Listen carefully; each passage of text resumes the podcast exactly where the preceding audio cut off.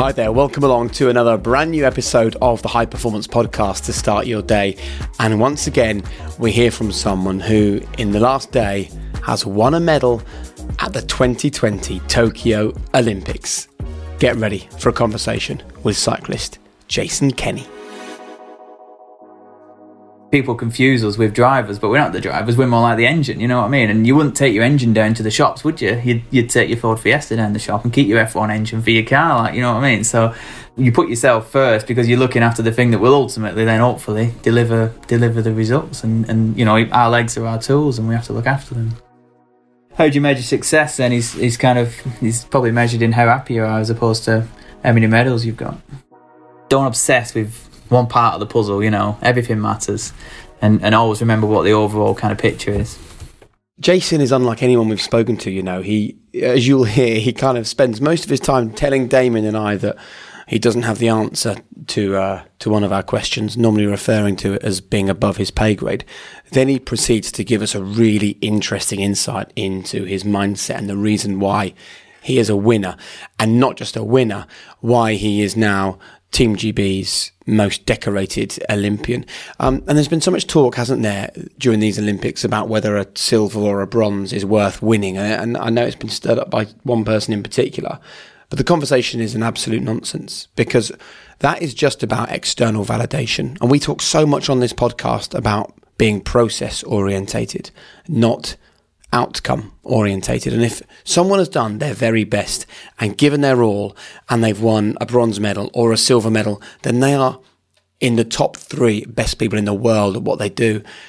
And I really hate this conversation. And I really think it's time to retrain our brains when we consider what success is. I think it's brilliant to strive to win, but I think it's bad to struggle with not winning.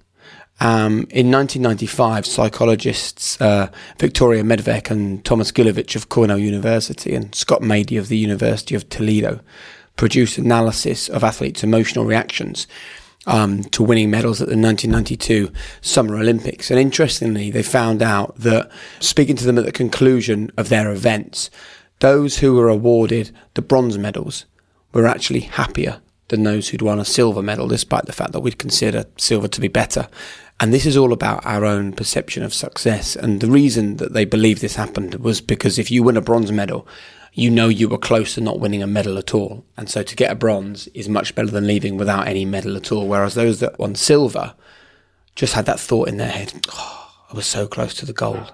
And I just think it's so important that we reframe the conversation around winning, and we should be nothing but proud of someone like Jason Kenny, who went out in the velodrome in the last 48 hours and picked up a brilliant silver medal that was the absolute limit to what he could achieve at that time. And he spoke afterwards that in the semi final, he felt that the Team GB sprint cyclists gave their all, which meant that in the final, they came up just short against the Dutch. And I think you're going to really enjoy this conversation. And um, I just want to shout out Lotus because not only are they the founding partners of the High Performance Podcast. Not only did they work with us to create this Olympic special, which you've been loving, by the way, and thanks to the hundreds of thousands of downloads that we're getting every week at the moment, but also they provided the bike on which Team GB have competed on the track at these Olympic Games. Um, and it's another sign that Lotus are at the cutting edge, that they truly are high performance. And they are so much more than just manufacturers of beautiful cars their knowledge and their passion for sport runs deep, and without them, we wouldn't be here. So, thank you so much to Lotus Cars. And if you want to find out more, check out lotuscars.com or at Lotus Cars across social media. Right, let's get straight to it then. Here you go. Another high performance podcast for you. This time with a man who has just won yet another Olympic medal, and an Olympic medal of any colour is something to be proud of. Let's hear from cyclist Jason Kenny. Hiring for your small business? If you're not looking for professionals on LinkedIn, you're looking in the wrong place. That's like looking for your car keys in a fish tank. LinkedIn helps you hire professionals you can't find anywhere else, even those who aren't actively searching for a new job but might be open to the perfect role. In a given month, over 70% of LinkedIn users don't even visit other leading job sites. So start looking in the right place. With LinkedIn, you can hire professionals like a professional. Post your free job on linkedin.com slash people today. Quality sleep is essential. That's why the Sleep Number smart bed is designed for your ever-evolving sleep needs. Need a bed that's firmer or softer on either side? Helps you sleep at a comfortable temperature? Sleep Number Smart Beds let you individualize your comfort so you sleep better together. JD Power ranks Sleep Number number 1 in customer satisfaction with mattresses purchased in-store. And now, save 50% on the Sleep Number limited edition Smart Bed for a limited time. For JD Power 2023 award information, visit jdpower.com/awards. Only at a Sleep Number store or sleepnumber.com.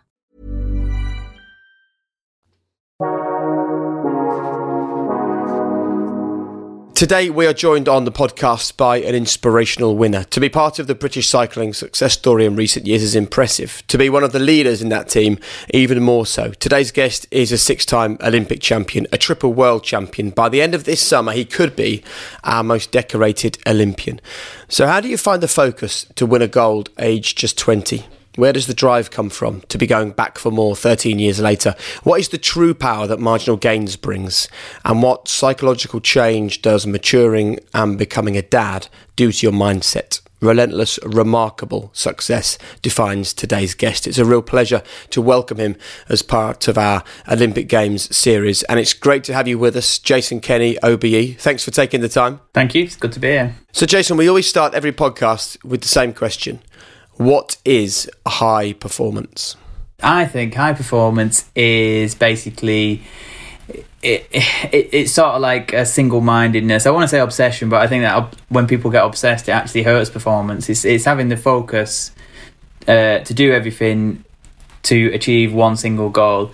And it's very easy. A lot. It sounds obvious. It sounds really easy, but I think it's it's so easy when you're taking so many steps along the way to get distracted um, and it's it's always remembering what the ultimate goal is. You know, so so for, an example for us is obviously our goal is to go fast on the track, and to do that we train very hard in the gym, and it's very easy to get distracted with you know the gym, which is very exciting. The, the numbers go up, you can see you're getting stronger, you're getting bigger, and that's great. Um, and it's always remembering and always bringing it back to that single focus, and I think that's what high performance is.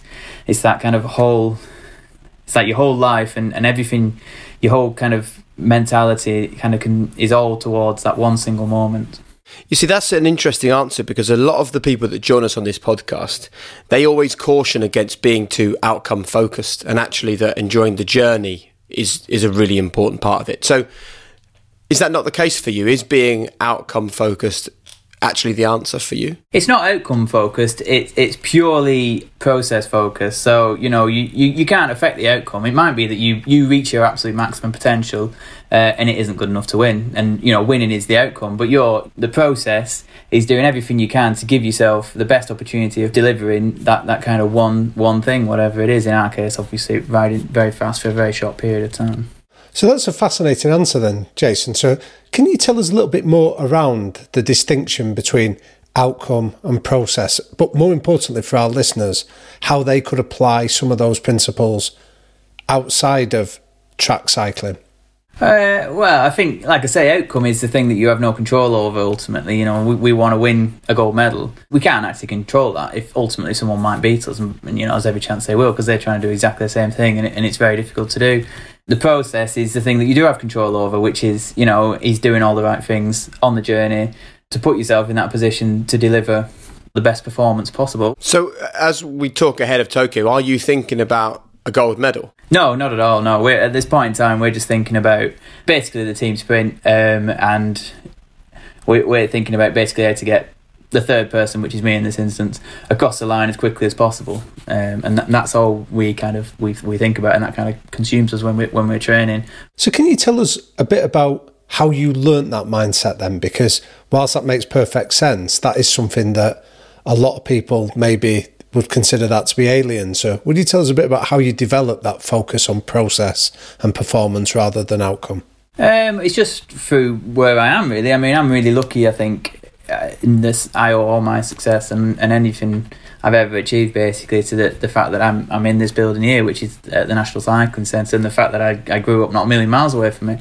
I was picked up by British Cycling at quite a young age. I was 13, 14 when I first joined, and at that point it was all about kind of building experience and just enjoying the sport. And then as we got older and, and we went into what we call juniors, which is kind of 17, 18, it became more about being competitive. And at that point, you, you sort of introduced to this whole system of controlling what you can control, which is obviously the process, um, and and doing everything you can to deliver the best possible performance. And you know, at no point ever in my career has there any been ever pressure to to win. You know, because that's just obviously ridiculous pressure. You, you, there's not. What's the point in putting pressure on someone to win? Because they're, they're going to try and win anyway. You know, I mean, it's not achieving anything. Whereas all our focus has always been on on ourselves delivering our best performance. It's interesting that because it feels, Jason, like where we get a lot of things wrong, particularly with young people. And this podcast is listened to, by the way, by lots of coaches, lots of teachers as well. Listen to this. That focus on the winning, I suppose it's a trick and it's a mistake that we've a trap we fall into where we think it needs to be. We have to teach young people that winning is all that matters. Where actually we're kind of saying it's something a bit different here, aren't we? Yeah, it's, it is absolutely, and it's sort of that journey, isn't it? And it's it's that old kind of cheesy phrase that people say. It's like, yeah, sometimes you win and sometimes you learn, don't you? And and I think it isn't, you know, it isn't about winning really. Like sports, not really about winning. That's the outcome. You know, that's the thing that that will hopefully happen. But do you still need a, a so-called winning mindset? Possibly. I feel like I'm like getting out of my depth slowly but surely here. But yeah, I think you do. Ah, you're not. You're too modest. I think we. Uh, I think you do. But then I think you've got it. You know, most lots of people are competitive anyway. Um, naturally, and, and you already have that. Most people have the desire to win. No one really wants to lose, do they? So you have the desire to win anyway. That'll take care of itself, in my experience. So, what about the dream stage then, though, Jason? That it must be a dream when you describe being picked up by British Cycling at, at a young age of 13, 14. How important was that dream of wanting to be on a bike and just loving it?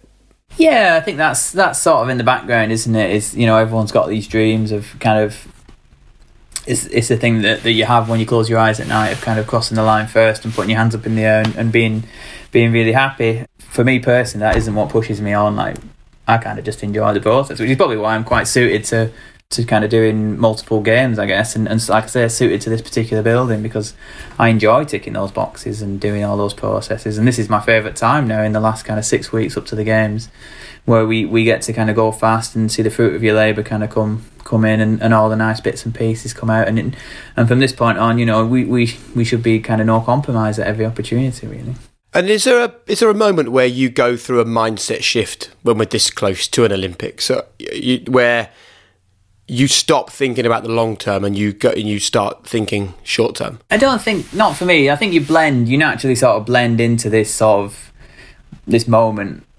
You know, we like it's it's very strange, and I'm sure lots of athletes get it, but we get it here. You know, as particularly quite quite strongly that you know we don't plan for the, the day after the Olympics. Like you, no one's got a a real kind of plan for that week after the Olympics. It's really strange. It's like this big, massive, like unknown beyond the Olympics, and uh, and it and it sort of blends from this thing in the distance that we're always working towards. So all, and then you start creeping towards it.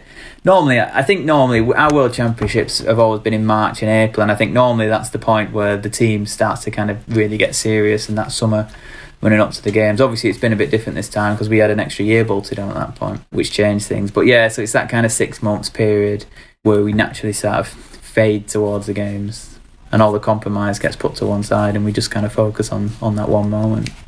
Now, I spoke to a couple of um, your fellow cyclists before we sat down and uh, chatted with you today, Jason. So I spoke to uh, Philip Hindes and Callum Skinner about you, and they paid you a lovely compliment that they said that you were the most grounded athlete that they'd ever known. You're a guy that they felt could step away from cycling and transition into a normal life easier than anybody else that they knew.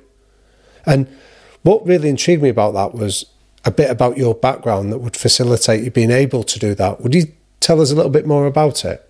Um, everyone's just people, aren't they? We're only normal people at the end of the day. You know, everyone. I've just been interviewed by Sir Chris Hoy, but he's he's only a person at the end of the day, and um, and and yeah, that's it. Really, don't really think about it, and and you know, it's been an amazing journey, this this kind of sporting one that I've been on, and I've met some amazing people. But the more amazing people you meet, the more you realise that they are just kind of people.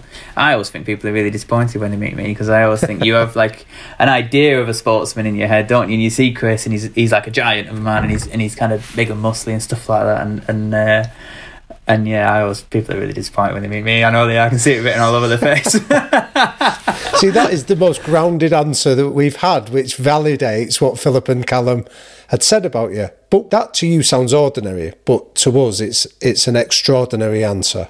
So, tell us a bit about your background, of, because that idea of just seeing people as people must come from like your parents or your upbringing. Would you explain a bit more about that? I don't really know. You know, I've always everyone like my upbringing was just like everyone else's. Really, it was just normal.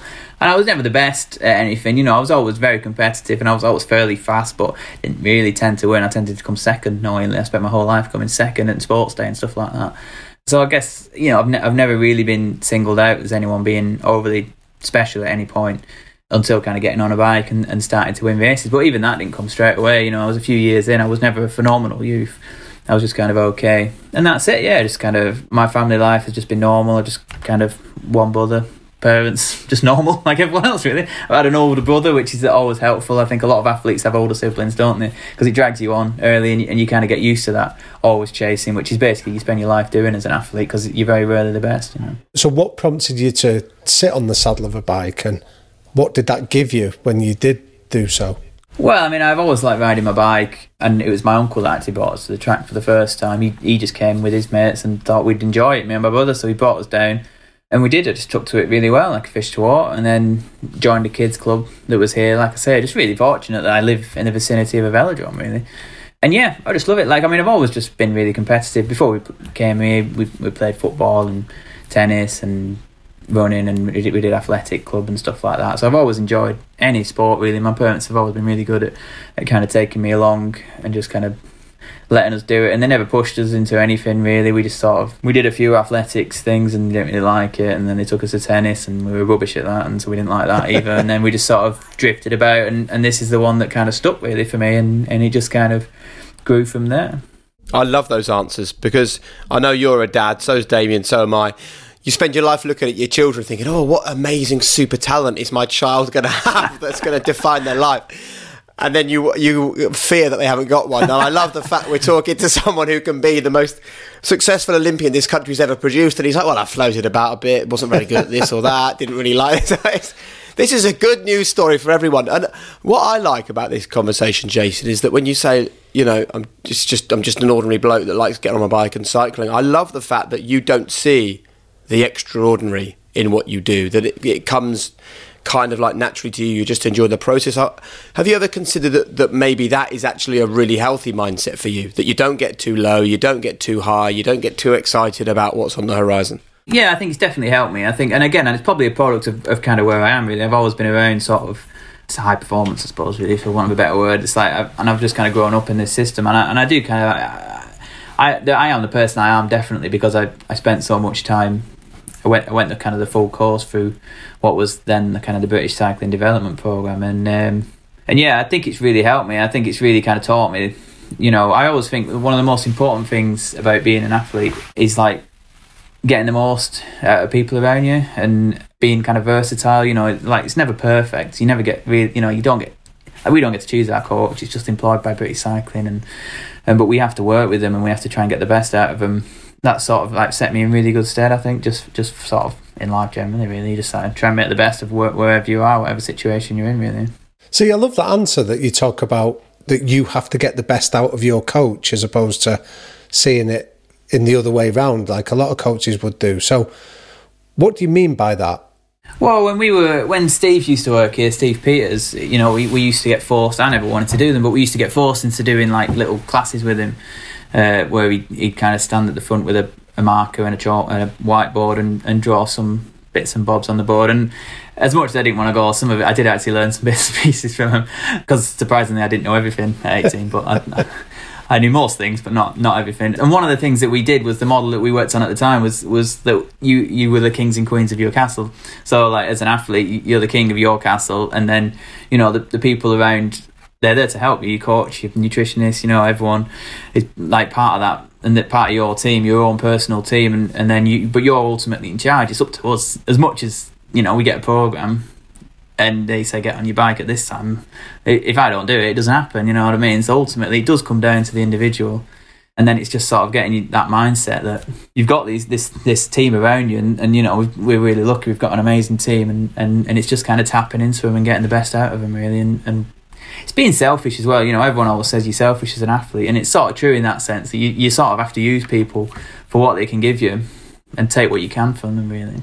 But isn't that selfishness okay? Because you might think you're being selfish, but the athletes around you are using you to get them further further up the ladder. So it's kind of as long as it works for everybody, selfishness can at times actually be quite a healthy thing. Yeah, I mean it's not selfishness in the sense of you know we're not we're not stealing the last bread roll or something. It's not like traditional what you think of selfish. It's just selfish in the fact that you know you you're looking after the tool of your trade, which is ultimately you, isn't it? And it's really important. You know, everyone loves a good F1 analogy in this building, and I think people confuse us with drivers, but we're not the drivers. We're more like the engine. You know what I mean? And you wouldn't take your engine down to the shops, would you? You'd, you'd take your Ford Fiesta down the shop and keep your F1 engine for your car, like you know what I mean. So you put yourself first because you're looking after the thing that will ultimately then hopefully deliver deliver the results. And and you know our legs are our tools, and we have to look after them. So. Chris Hoy, when we sat down with him in the first series of the podcast, or Sir Chris Hoy, as you referred to him earlier, told us that one of the big transitions that, that he struggled with when he finished was that when he became a dad, he realised that previous to that he'd been the number one priority in his in his home, and yet when he became a dad, he got relegated to the least important person. So when you talk about this idea of selfishness and transitions, how do you sort of switch on and off that mindset of putting yourself first when you're in the velodrome, but then putting yourself last when you're in your home life? Uh, well, for me, it's probably a bit easier because I'm used to looking after Laura, so it's um, I'm like I'm used to not being first in our race anyway. So it's it's just it's just one of those things. But no, I do. Yeah, I get what you mean. There is and there is a point. You know, there is a trade off ultimately. When when you when you have little ones, obviously you have to they they come first. You know, you have to when they wake up, you have to get up. Simple as that. And when they need you, you have to go and look after them. So when we finish training, we don't get to put our feet up and sort of recover like we used to and like kind of the other lads on the team can do, the younger lads and stuff. We have to go and like look after Albion, and do whatever he's doing, whether it's, you know, stopping him from throwing himself down the stairs or, you know, getting up in the middle of the night because he's wet the bed or something and, and, you know, things like that. It's, it's just, it's like normal life and it's just one of those things that we sort of have to manage and, and we have to accept that we can't always recover as well as you'd like because we can't kind of go home and put our feet up, go to bed early, lie in, things like that. And um, and so yeah, we do have to manage that. So give us the best tip then that you've learned in in being able to prioritise home and your professional life. It's just not worrying, basically. There's no point worrying about it, is there? You know, sometimes, particularly early on when he was when he was a bit younger and he's waking up in the night, we'll be up literally all night. You know, and then the next day we'll go training and we'll be rubbish. But there's nothing we can do about that. It's you know, it's like we, we, we had to be up all night and we still want to go training the next day. And we just have to accept that we are rubbish. So it's just like just we, we you have to learn not to worry about it and learn that you know you, you just have to kind of roll with it and and um, and the job stays the same. You just have to keep doing you, everything you can to put yourself in the best position possible when you're at work, and and not worry about you know the the disaster that you've had the night before or whatever. And whilst it's a brilliant answer though, Jace, what I'm intrigued about is that as somebody that, that is a worrier, a self-confessed worrier, it's easy to say, don't worry. Tell me some of the tips that you use to stop worrying then. Because I've always been here, I've always been able to rationalise things and just and like I say, I, I've had to accept for large portions of my career that I've not been the best and I have just learned not to worry about things and I've learned not to worry about the fact that I'm not the strongest in the gym, I'm not the best at this, and I'm not the best at that, and just kind of focus on what I can do and focus on myself, really. Right. So that's the key. You focus on what you can as opposed to what you can't do. You don't get caught up in comparisons. Yeah, I suppose so. Yeah, you teased an answer out of me there, but yeah, I suppose so. yeah, just but like I say, focus on delivering the best that you can do ultimately. You know, it is impossible for you to do any more, isn't it, at the end of the day? So there's no point in worrying about doing doing more than you're physically capable. And how different is that mindset to the one of the sort of 18, 19 year old who, who burst onto the scene in that team? Yeah, I mean, I, I, think I've always had that kind of background mindset that I'm not really worried about results and not worried about chasing kind of results. I've always just focused on just getting as fast as physically possible. And I think the main difference between me and kind of the 18 year old that burst on the scene is, is I cope with disappointment a lot better now. I think, you know, it's very frustrating as a young athlete. It's hard to deal with when you get knocked back. But you know, again, that's just part of your development, and and it's um, it all goes into the bank of, of kind of what makes you stronger ultimately, and what makes you a better, more rounded athlete as you get older, I guess. So, what was the biggest disappointment that you struggled to cope with then in those early days? Well, when I was uh, in my first year as a senior, so I'd come off the back of a really successful juniors uh, years, and I, I was I won three world titles uh, in the year previous, and then we we had our first round of senior World Cups and um, the World Championships that year were in Palma, and I felt like I'd done enough. To be honest, there was nothing between me and Matt Crampton was the other one who I just happened to live with at the time.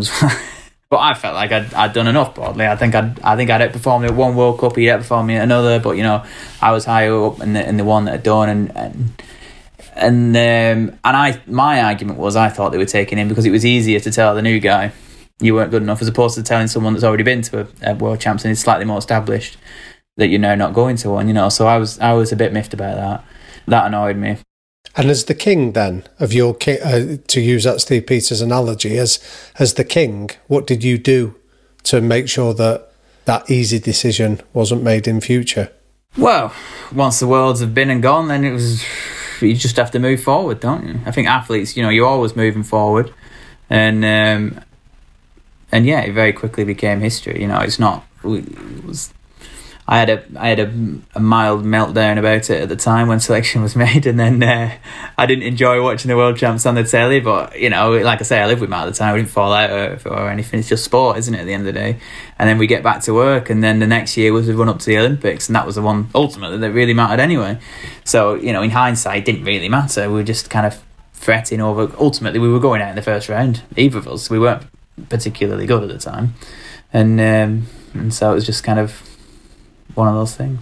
From the outside, I think Jason, people think that there's there's this amazing dark arts that goes on in British cycling because it's been so successful for such a long, sustained period of time. And I, I guess it's really a conversation about culture. So, when you had what you describe as a mild meltdown, I'm really interested to understand how that was dealt with internally. And actually, even the message that you were given when you weren't going to go and they'd chosen your teammate over you, how that was how that was delivered to you in a way that was right for you and got the best out of you. Yeah, I mean, you know, there's, there's a lot said about the culture in this place and things like that. But to be honest with you, in that instance, it was it was delivered very well. I think I was I was brought into the the performance director's office, Dave's office. Shane was there, um, and they basically told me I wasn't going to the Worlds, which then preceded my mild meltdown. And, and uh, what more could you ask for? Your first year on the program, and you know, you straight in to kind of the, the top the top dog's office, and they personally tell you that you're not going to the world. So I think that was quite a good way of doing it, to be fair. You know, can't argue with that. And then they all disappeared to the worlds. I stayed at home. I was miserable for a few weeks. And then when they got back, Iain was my coach at the time, Iain Dyer, and, and basically said, you know, you can't you can't let this affect you moving forward now. You got, you know, it's a really important summer. It was a summer before the Olympics. So it's really important to kind of get the work in and, and build up for next year.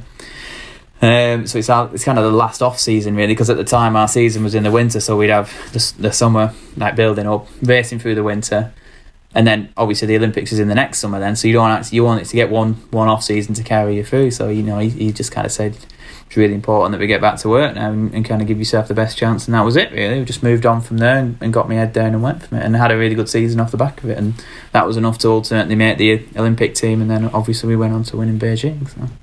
So you made that comment that there's been a lot of discussion around the culture at British cycling, and it, and it has been regarded as a, as almost a gold medal factory.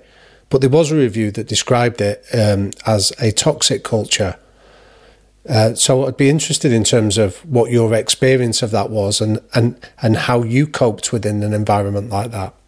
Um, like I say, I think for the for the most part, particularly early on, we weren't at the time we weren't a massively successful team. Uh, we, we were reasonably successful, but it was before we kind of burst on the scene and dominated Olympic Games as we have done in the past. It was a much smaller organisation, I think, and and I was lucky there in, in the early years. I guess that I had like Iain in my corner, and, and the performance director and the head coach was kind of interested in me. But you know, I, I think there has been potentially over the years, you know, might have lost our way a little bit, and, and potentially as we've grown as an organisation, needed to kind of tidy clean up a bit. I think it's easy when you're quite small and manoeuvrable to give you know a young rider the attention they need. And as you grow up, as as sorry, as the as the, the program grows, and you've got hundred riders, obviously you can't do that, and it, and it's just kind of how how you then still make sure that you you're not kind of leaving people behind and, and, and stuff like that. So, you know, we obviously went through a difficult time, and we've we've had a lot of change since, and and um, hopefully, you know, we're in a better place because of it now. But if there was anyone listening to this, so Jason, that was maybe running a business or, you know, uh, responsible for heading up a culture outside of sport, what sort of signs did you see then that you use that phrase, you maybe lost your way a bit? What were the kind of signs that indicated to you that maybe there was that slight loss of, of direction or purpose that you'd felt when you first came in? I think it's just dealing. It was just the size of the place, really. I mean, we still struggle now. We're in. A, I'm sat in a humongous office here, and I'm on my own, obviously, because of COVID. But um, it's it's just like such a big place, and it's. I think it's so difficult to run a sports team, a high performance centre, on such a scale because ultimately, you, you know, when I first started, everyone was on the same page. Everyone that wore one of these T-shirts, you, you'd know them. Everyone said hello to each other, and that isn't the case now. There's hundreds of people work here and it becomes massive. So then you've got the challenge of how do you keep that kind of togetherness over such a massive and that kind of focus over such a massive amount of people. And I don't know. I ain't got the answer. I don't know. It's way above my pay grade. That is. So. Has, uh, has has British Cycling not got the answer though? Because I don't imagine that a, a group as well run as as the one that you're involved in doesn't put processes in place to make sure they spread the culture among a, a large group of people. So are there things that go on that that make you feel connected to everybody?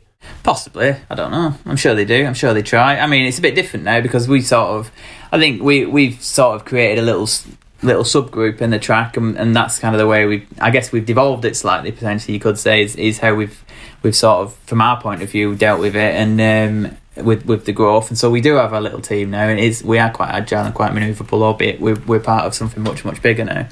Uh, so maybe that's that's the way to go. I don't know. Like I say, ultimately, this is way above anything I've ever worried about.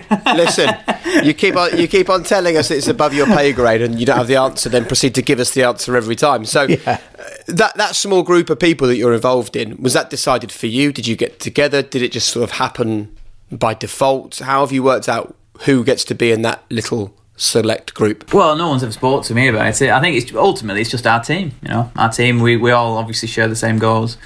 Um, we have you know we have two coaches at the minute, and they're really good. They they kind of communicate really well, and we've created a really kind of good little like culture in our in our own little bubble really. So. Um, yeah, it's, and and to be fair, COVID's probably reinforced that because obviously we are stuck in our bubble, and that is our training bubble there, uh, and so we spend even more time together, and we've just kind of ended up with this really, really good kind of positive little group that sort of, like I say, operates within this big beast, but but we we still managed to keep that small kind of single mindedness.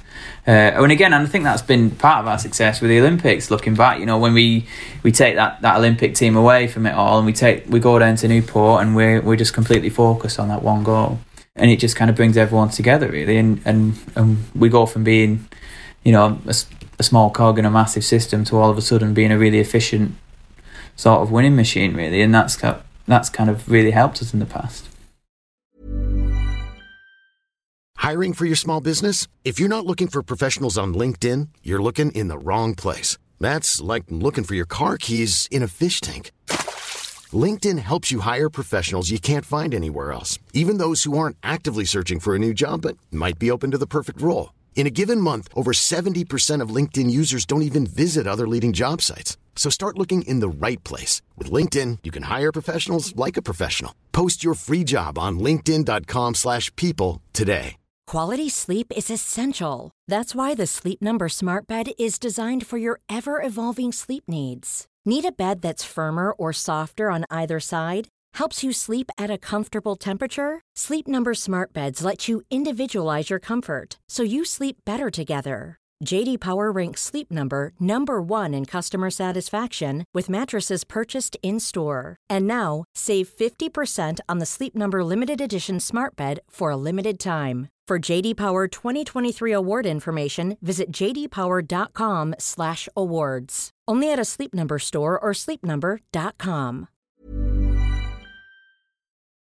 So when you describe that that smaller team then and the healthy culture you described there, like Give us some examples of how you give each other feedback or how you communicate to keep people focused on that one objective. Uh, well, I guess our objective is really easy because it's um, it's pretty obvious. Is is to kind of go and is to be as fast as possible, really. Uh, and then with communicating, we we just kind of I think we've got away from this mentality. I think traditionally, you know, you, you have a coach who tries to answer every single question and, and should have an answer for everything. But I think we've kind of gone away from that a little bit now. And we have coaches that are quite happy to go, I, I don't really know, you know, but I'll find out. Or maybe you should have such a body. And I think that's that's created quite a an efficient. It's we're just honest, basically. It all comes down to honesty. You know, no one's trying to blag it. Everyone wants the same thing, and, and honestly are doing everything they can to work towards it. I mean, we have to because we ain't the best. So we, I think it's sort of like spirit of the blitz. You know, you have to kind of it brings you together when you when you're chasing a goal. Maybe if we were out in front, we'd be a bit more prone to infighting and spatting between ourselves. But as it is, we absolutely need each other and we totally depend on each other. And, and we know that if we want to win anything, every single one of us is going to be at, have to actually at the best. You know, so it's in our interest to encourage each other. And have you noticed a change in mindset of you or your teammates around you? Because there's been times where you've clearly been the best and you've clearly gone into big competitions as the ones to beat. Has that changed anything? No, because for most of my career, we, we haven't been the best, basically. You know, I've spent most of my career, I've got world's medals, I've got loads of them, but not many of them. I've only got three golds. Most of them are silvers and bronze. So we've always been there or thereabouts, but we've we've never actually been out in front long enough to um, turn on each other. so uh, we're quite lucky in that sense, I suppose, if you think about it. But you know, I mean, I'd much rather have loads of gold medals, but there you go. Never mind. Hey, you've done all right, mate. Come on now. Um, where, where I really do want to drill down is in the process when it comes to the actual performance. So, four years, or in this case, five years to gear up for an Olympic Games. What processes mentally do you go through on the day of the race to make sure that you're ready to perform? On the day of the race, well, you basically it's, it's the same. Nothing changes whether it's the day or six months before.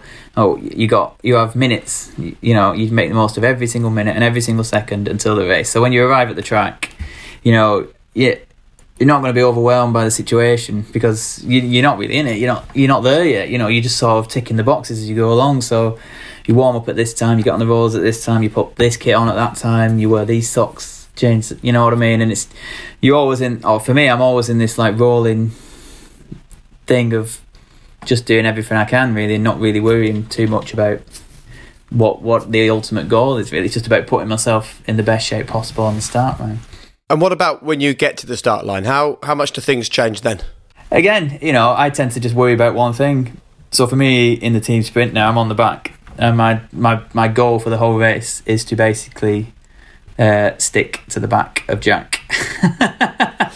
that's like my one goal is to not get dropped basically. Uh, so yeah, basically I just try and stick to the back of him like glue. I'm going to try my best ultimately when it comes to it. I'm going to empty the tanks. I don't have to worry about that. I don't have to think about that. I just it would just happen anyway. You know what I mean? Because because we want to win. So.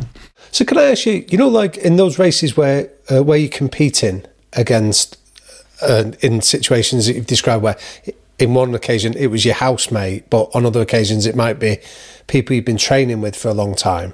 I'm interested in the sort of gladiatorial element of that and how you focus on the process when there is a huge personal element to it. Yeah, I mean, I don't get involved in any of the kind of um, people trying to psych each other out and rubbish like that. I think that's a lot of rubbish ultimately. Just you know, whoever races the best and is the fastest will win, and as simple as that, really. So you just I just kind of focus on again just delivering myself to the line and, and I'll have a goal. I'll have a target for the race, whether that's you know putting him in a certain position, putting me in a certain position, going at a certain time. You know, and, that, and that's what I worry about, and that's what I do, and I just kind of execute. It doesn't matter who I'm racing against, race hard and race flat out, and, and that's it really. So, has anyone tried to psych you out, and if so, how? They might have done. I don't know. If they have, it would have gone completely over my head. I mean, usually I'm, I'm like, I'm a bit kind of head in the cloud. I probably would have forgotten something, so I'm kind of wondering where my gloves have gone because I've lost them or something. So I don't really notice things like that. I just sort of, like I say, I'm, I'm usually wondering where my helmet's gone or something. You know what I mean? Because I've lost it. And are you, are you the are you the same when it comes to social media and the feedback from you know people who are not in your world of high performance?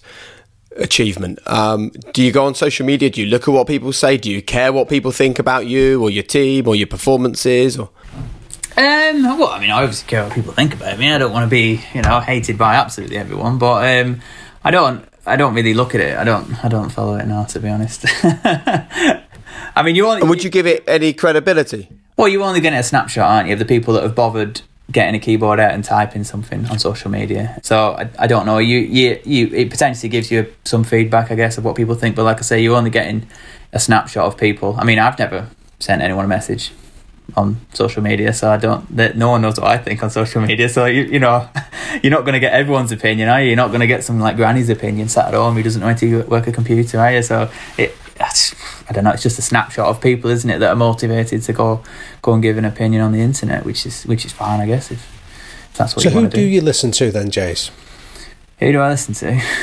um, well, the people around me. I mean, I have to listen to Laura because she tells me off if I don't. So, um, obviously, you know, family, friends, and, and coaches and people like that, and, and that's it. Really, yeah. Just sort of. So can you share with us a bit of feedback you've had from whether it's your wife or your family or somebody that counts that has really made you sit up, pay attention, and maybe reconsider what you were doing? Uh, like I say, in the early days, I think I was guided a lot by my coach, by Iain. You know, who say when I when I had a hissy fit, kind of helped me refocus and and got me back on track. And so yeah, he taught me all the processes um, that that kind of I now use all the time, really. I guess so. That was probably he's probably one of the main ones really that helped shape my kind of mentality towards sport. And he's very uh, Iain's very logical, very matter of fact in his delivery of information, which probably again has helped with the way that I process things because you know Iain Iain never. I remember when we used to crash, say, and someone had knocked you off. Iain's response wouldn't be, "Oh, that was he shouldn't have knocked you off." His response would be, "Well, you shouldn't have been there." You know, you should give someone the opportunity to do that. And so it's that kind of always taking responsibility and always kind of being really matter of fact about it. And, and so that's kind of shaped kind of the way I am, you know. So when you chose to come back then for another Olympic cycle, having sort of just it seemed like you'd be unofficially retired, who did you go to for advice then to bounce uh, that commitment off? I didn't really, you know. I've got Laura at home, obviously, and um, and that's it really. That's all. I, that's all I ever needed. I just sort of keep my head down, and yeah, like I say, it was just me and Laura. We started training. Laura was training anyway. She always intended on coming back after Albie, and I just started joined in out of boredom. Really, I enjoyed training, and um, came back on the track for a bit of a play, and, and enjoyed it, and just thought, why not really. And then from then on, I was sort of determined to enjoy it. Before, I think I'd done it for so long, and even though I'd taken breaks, I'd always had in the back of my mind, when we come back, I'm going to do this. When I'm so I've never really totally switched off. So I think stepping away and never intending on coming back meant that I totally switched off. Didn't ever plan on coming back, and it meant that I did, you know, other things. Went walking with the dogs, went running with the dogs, things like that, and and just did daft things that we never kind of did when we were always intending on coming back cycling. So that was quite valuable then for you, wasn't it? Yeah, it was massively. It was like a proper reset, you know. And then when I came back, I was rubbish, obviously, having not done it for a year, not really done anything for a year, and um, and so yeah, I was rubbish. So it was kind of like starting again, which I really enjoyed then because it's like, you know, you spend your whole career as an elite athlete. It's really hard to get better when you've trained for so long. You're working so hard to try and find a millimeter of progression, you know what I mean? And then stepping away completely, it was like being a junior all over again. Every week I was getting better and getting stronger, and, and it's like, oh, this is great, you know what I mean? It's like, well, I don't know why I ever stopped. This is this is really easy. And then obviously, the closer you get to to kind of your, your potential, it gets harder to get there. But um, so yeah, I, I did. I, I really enjoyed it. It was a really good. It was kind of like a factory reset, if you like. There seems like a consistent theme from your career, Jason, that you've always enjoyed being in the underdog position, being underestimated, or being the guy that's never quite given the tag of a favourite. So, how do you cope with it when you are a favourite or where you are expected to deliver? Well, I mean, even if someone thinks that, I never feel it really, you know. And I always think when you're on the start line, it doesn't matter what the race was before or what you've achieved in the past. Anyone can win, you know. It's anyone in the race can win. It doesn't matter where where you've come from or what how you got there. Ultimately, you're, you're in the race and, and, and anything can happen. So I I never really felt like the favourite in any race against anyone. You know, I've never taken any race for granted. But does being the underdog give you some motivation? I don't feel like the underdog. I just like I just feel even. Like to me, everyone's even. You know, I don't see myself as being massively underdog against a certain person or and not against another person. To me, it's just a race against two people, and and everyone's even at that point. Anyone can win, and, and that's kind of the way that I've always kind of thought about it, really. And if you uh, if you're around for another Olympic cycle, you're going to be 37 ish, aren't you? If there's another Olympics, 36, yeah. It's only three years. Would you stick around and go again? Do you think? I'll have to see, see how we see how it goes this time, see how I feel after it. Like before Rio, it was the January before Rio.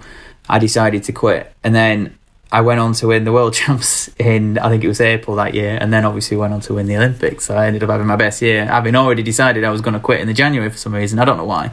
And then I, I just thought, well, I made my mind up. I'll stay with it and, and kind of and quit. So I did, and then just sort of disappeared for a year and obviously we got married and had Albion, just kind of had a year off, basically, sort of a gap year, if you like. And um, but this time, I've I've sort of come back like determined to enjoy it and not not kind of ever get to that point really where I, I kind of just I can't stand the sight of it anymore. And um, and so that's kind of where I'm at really. I'm just sort of enjoying it. I'm not planning anything after the Olympics. I I might carry on. Might not do. If I don't carry on, I might work in the sport. I might not. I don't know. I'm not really planning anything at all. I'm just sort of going through the process, get to the Olympics, hopefully, you know, deliver a decent performance, and hopefully we'll be at the sharp end. You know, time will tell. Um, and then after that, we'll see where we feel. You know, I mean, my knees hurt all the time, so I mean, I I am definitely not getting younger, but I think I can manage them moving forward as long as things don't deteriorate massively. It feels like it's quite a, a liberating mindset that though to be so comfortable in what happens next. And you know, sometimes we speak to sports people right on these podcasts, and afterwards, I have a conversation with Damian, and we're sort of genuinely worried about how they're going to transition to normal life at the end of it. But I have a conversation with you here, and it almost feels like you've you've already found a bit of that freedom. You know, you decide you're going to quit, and lo and behold, you go and have one of your best ever seasons. Right? I don't think that's a coincidence. You then have time off where you consider retiring and come back and you fly again. I don't think that's a coincidence. And I think that having that freedom after this Olympics is probably going to be a strength for you when it comes to Tokyo. Yeah, I think it definitely helped me having that year. Definitely, I like you think it is difficult when you leave. You know, ultimately, because you go from being the king of your castle to just being a normal person, don't you? So you have to sort of fit in to, to life where you know you're not necessarily in charge of everything, and and people aren't doing stuff for you and things like that, and you know, so it's it's sort of that transition, isn't it? And I think it is difficult. So, what was the biggest thing you learned in that transition then, Jason? Um, that I'm rubbish at running. I think was probably the main one because I tried go running with the dogs and stuff, and I always just crippled myself. So that was a big one. That losing weight isn't very easy when you're not training either. That was a hard one. I just assumed I'd lose a lot of weight because I, I am I feel like I'm quite heavy now, but like because I'm training, you know, because it's like muscle and power and all that. Because I'm not naturally a particularly big guy, but I didn't actually lose any weight when I stopped training, so that worried me a little bit, um, which might have also contributed to me coming back and started training. Like I say, it's just not being necessarily the king of castle. But then so much changed for us personally. You know, we threw Albie into the mix, we threw our little lad into the mix. And yeah, it, we, we, I mean, we're really lucky. Obviously, we're in such a fortunate position that you can just take a random year off and uh, and spend it looking after your, your newborn. So, given somebody that's that's had such rich life experiences, then and and and such amazing achievements that you've had, what kind of messages would you take from all those experiences and want to pass on to Albie? If there was one message that you would want him to know or to do or to understand differently as he matures, what would it be?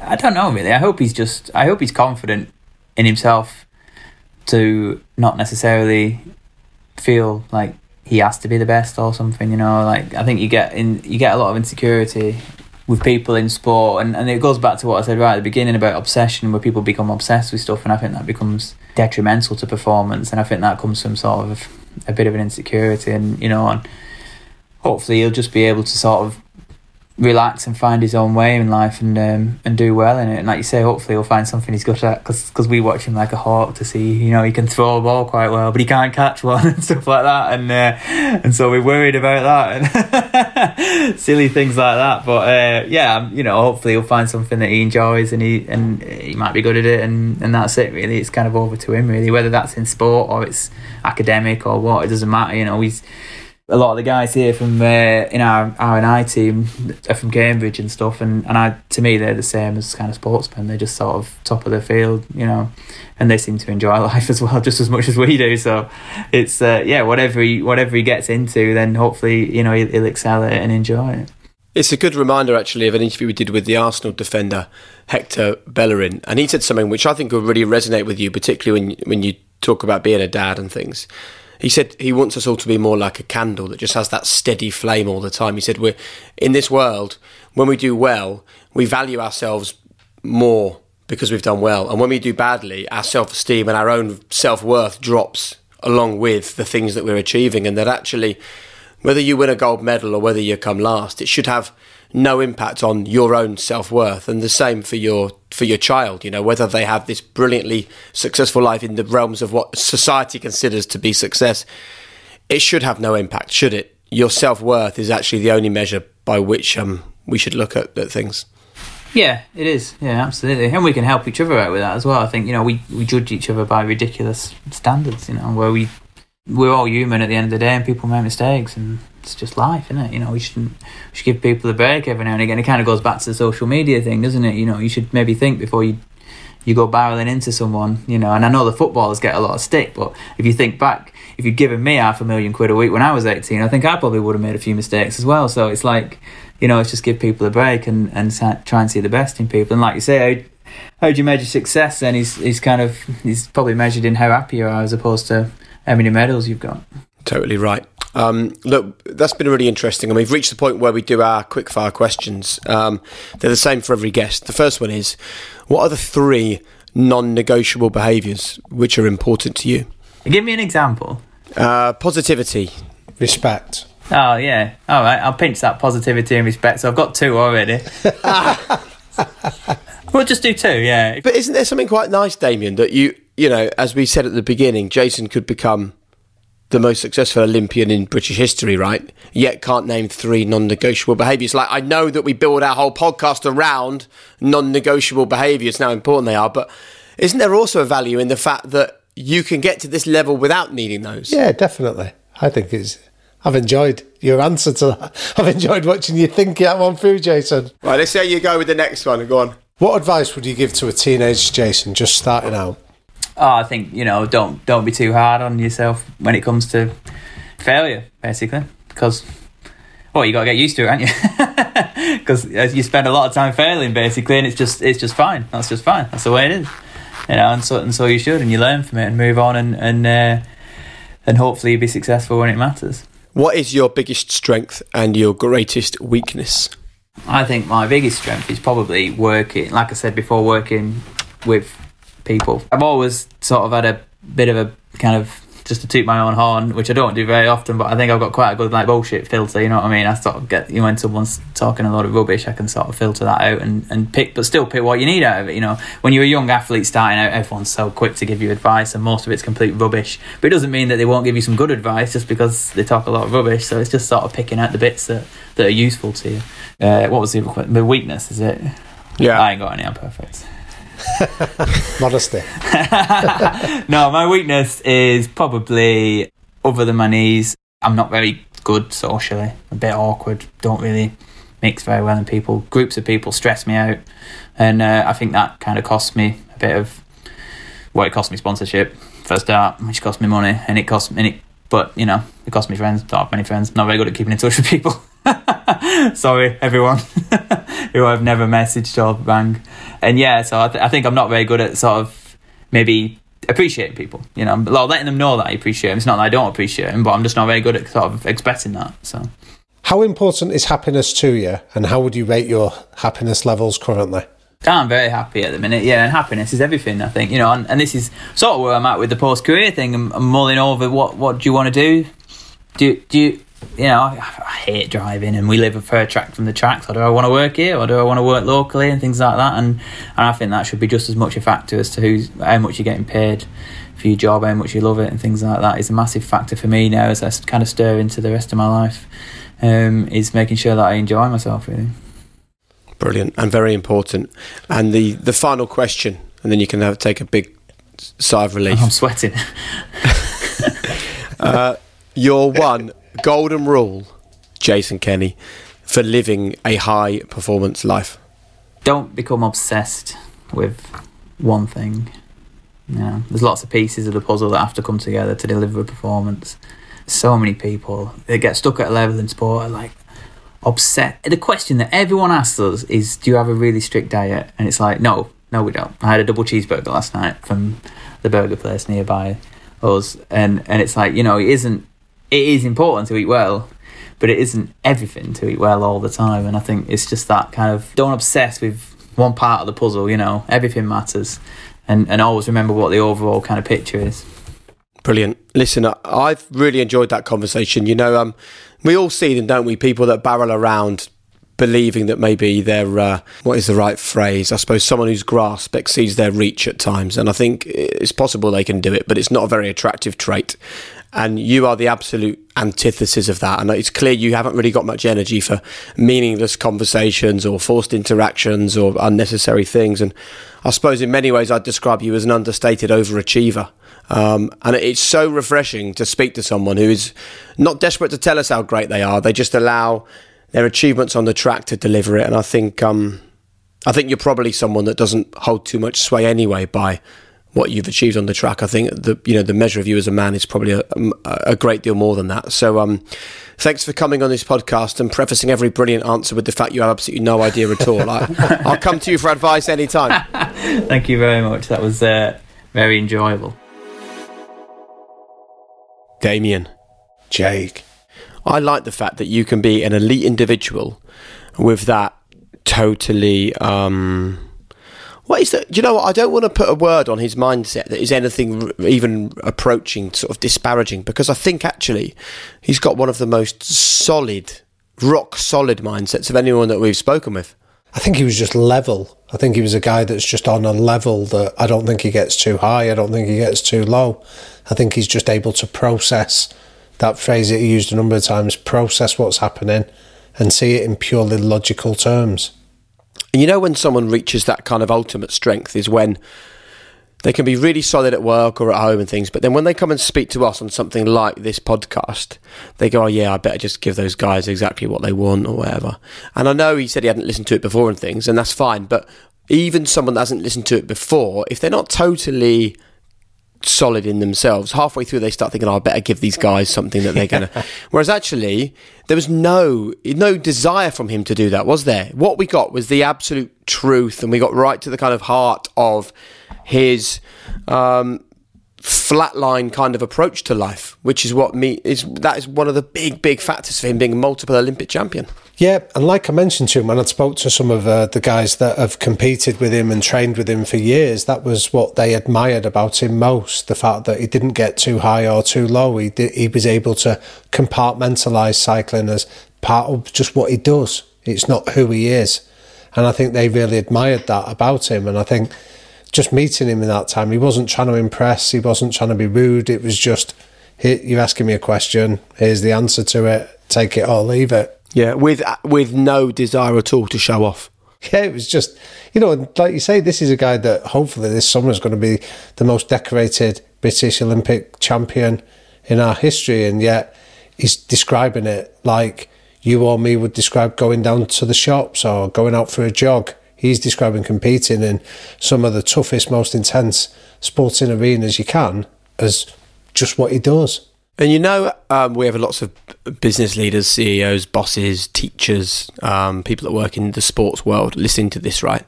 I think often people come to this podcast and they come to it for like for themselves, like to either pick up tips for the way they live their lives or to give themselves some inspiration or to make them feel good for the rest of their day, right?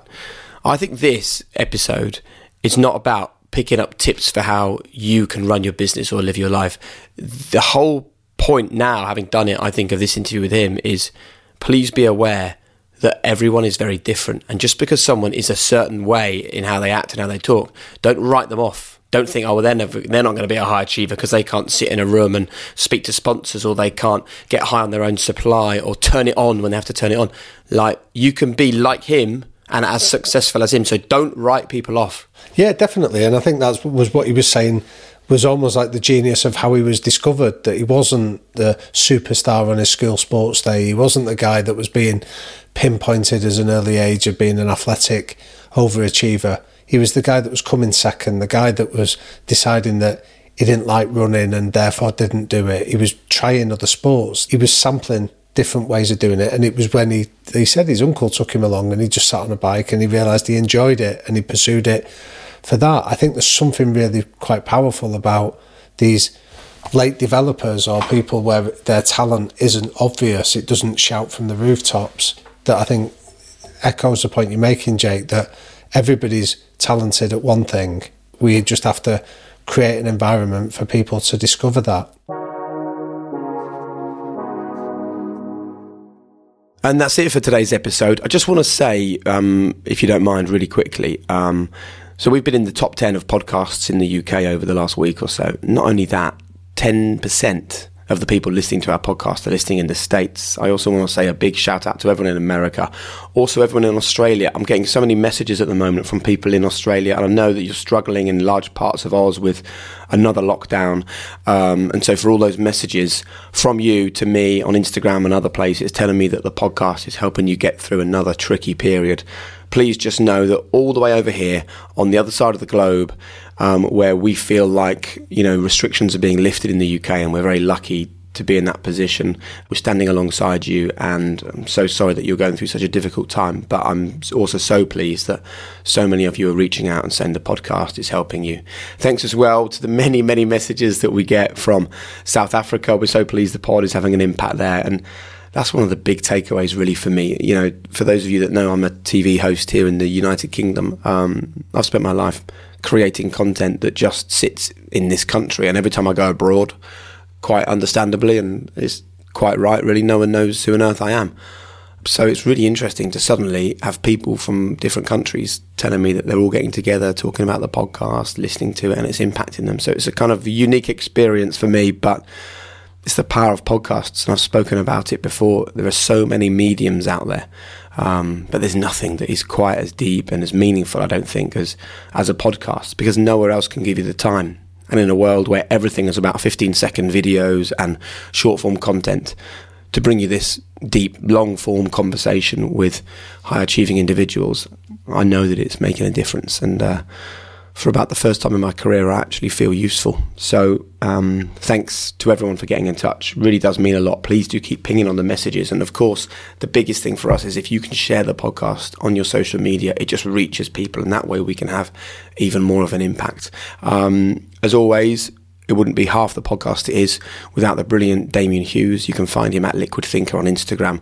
Thanks to the whole team, to Hannah, to Will, to Finn, Ryan at Rethink Audio, and everyone else involved in the podcast. Just a quick reminder if you want to get even more involved with us, then you can join the High Performance Circle. Just go to thehighperformancepodcast.com, join our members club. It's absolutely free, loads more content, so get involved there as well. But whatever you're doing, wherever you are, whatever is happening in your world, I'm sending you all the love and best wishes I've got, and I'll speak to you soon.